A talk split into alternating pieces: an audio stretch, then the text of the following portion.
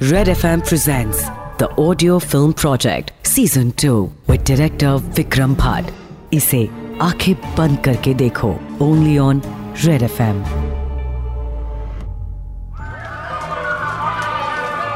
Mumbai के आसमान में खौफ के काले बादल पूरी तरह छा गए एक बड़ी खबर इस वक्त मुंबई से आ रही है आतंकवाद। होटल ग्रीन पैलेस के बाहर का जमावड़ा अब हर बीतते मिनट के साथ और भी बढ़ता जा रहा था।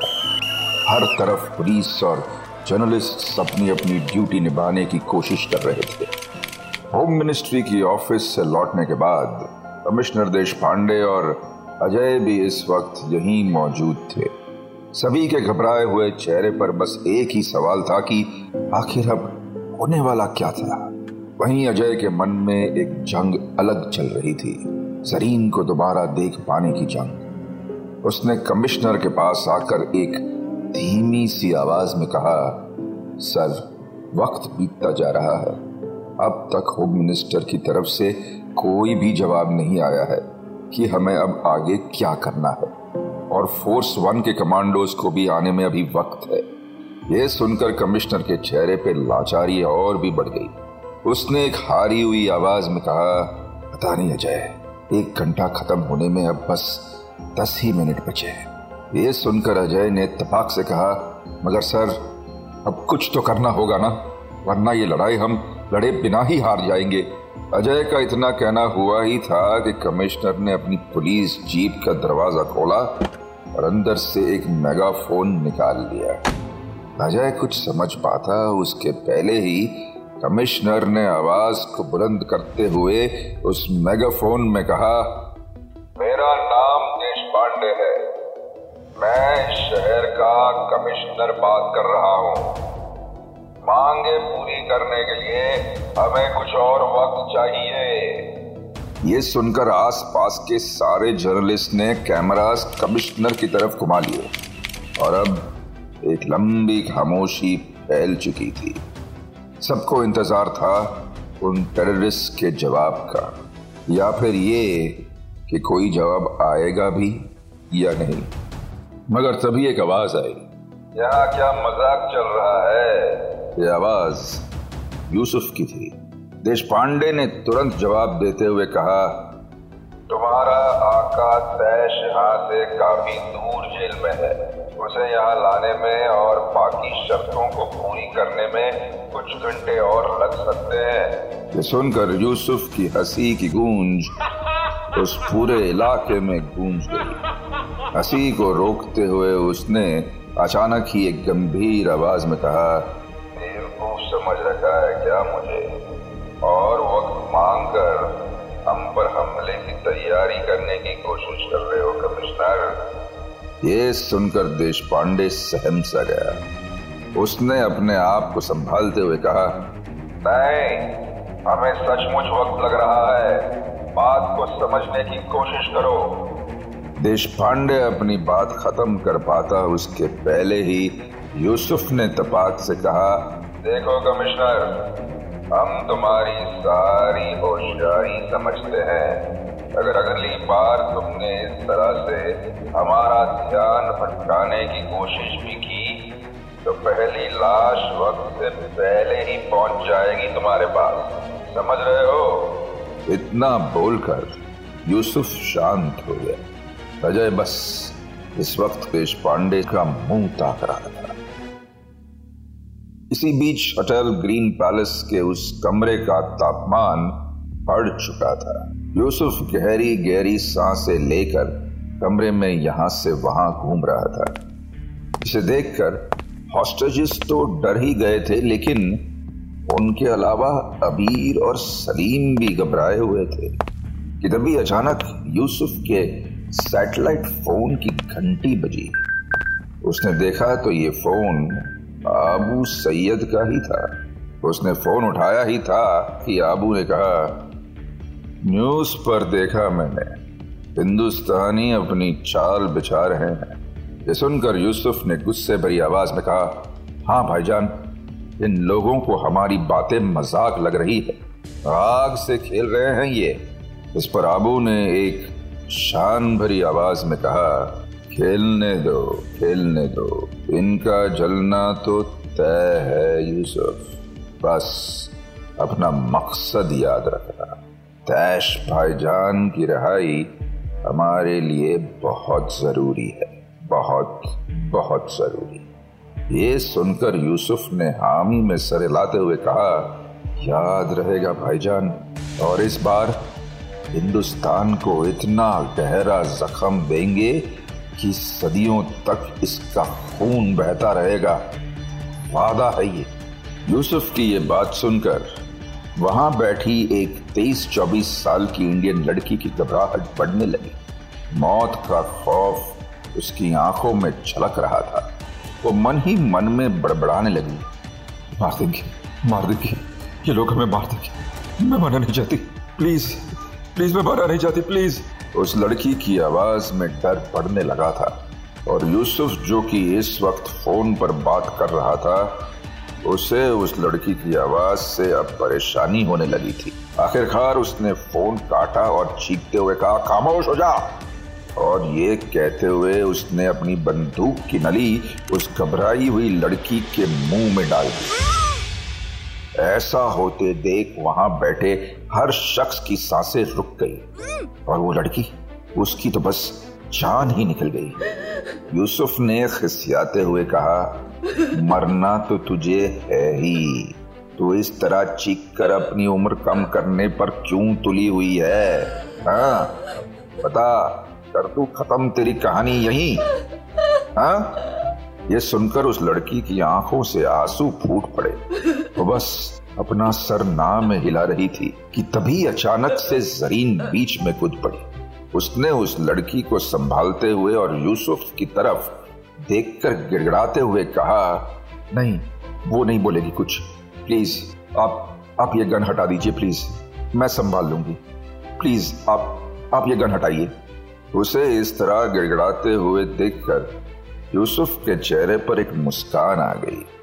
जैसे तकलीफ़ में जरीन की आवाज़ उसे किसी मीठे संगीत की तरह सुनाई दे रही थी। कुछ देर बाद उसने वो गन नीचे करते हुए कहा, याद रखना, तुम जैसे कीड़े बहुत मसले हैं मैंने। अगली बार बख्शूँगा नहीं। इतना बोलकर यूसुफ कमरे से बाहर चला गया। अबीर और सलीम इस वक्त वहीं रुके रहे। लोगों के पसीने से लथपथ चेहरे देखकर साफ़ लग रहा था जैसे वो अपनी मौत स्वीकार कर चुके थे। यहाँ बाहर अजय पुलिस जीप से टिककर उसी खिड़की पर नज़रें जमाए हुए था। उसके दिमाग में इतना सब कुछ चल रहा था कि वो अपने आप को ठीक से संभाल ही नहीं पा रहा था और अचानक ही उसके ख्यालों का बाँध टूट गया। वो तेज कदमों से चलता हुआ देश पांडे के पास जाकर खड़ा हो गया। देश पांडे जो खुद परेशानियों में डूबा हुआ था, उसने देखा कि अजय की साँसें चढ़ी हुई थी। वो कुछ कह पाता, उसके पहले अजय ने कहा, सर, अब बस बहुत हो गया। उन टेररिस्ट ने बात मानना तो छोड़ो, आपकी बात सुनी तक नहीं। हमें जल्दी ही कोई एक्शन लेना होगा, सर। ये सुनकर कमिश्नर ने एक चिड़ के साथ कहा, क्या करेंगे हम? हाँ क्या करेंगे अजय? हमें बस उनकी शर्तें माननी है और ये बुरा सपना खत्म हो जाएगा। बस यही एक रास्ता है। ये सुनकर अजय ने हल्का चिल्लाते हुए कहा, कुछ खत्म नहीं होगा सर। आप बस आप बस खुद को मनाने की कोशिश कर रहे हो। वो लोग तैश मोहम्मद को छुड़ाने के बाद हॉस्टेजेस को मार देंगे। कांट यू सी देम वो लोग आतंकवादी हैं, सर। कोई जमीर, कोई उसूल नहीं है उनके। ये सुनकर कुछ पल के लिए देश पांडे भी खामोश हो गया उसकी खामोशी ये ज़ाहिर कर रही थी कि वो भी इस बात को नकार नहीं सकता था। चुप्पी तोड़ते हुए उसने कहा, अगर हम फ़िलहाल कुछ नहीं कर सकते Ajay even if we want to attack them पर हमें तो ये भी नहीं पता कि वहाँ आखिर आतंकवादी हैं कितने। ये सुनकर अजय गहरी सोच में पड़ गया। कमिश्नर भी चुपचाप उसके जवाब का इंतज़ार कर रहा था। तभी अचानक लगा जैसे अजय को कोई तरकीब सूझ गई। उसने गहरी सांस लेते हुए कहा, सर, इस बात का पता मैं लगाऊँगा कि वहाँ कितने टेररिस्ट मौजूद है। ये सुनकर देश पांडे ने बस इतना ही कहा अच्छा तो प्लान क्या है?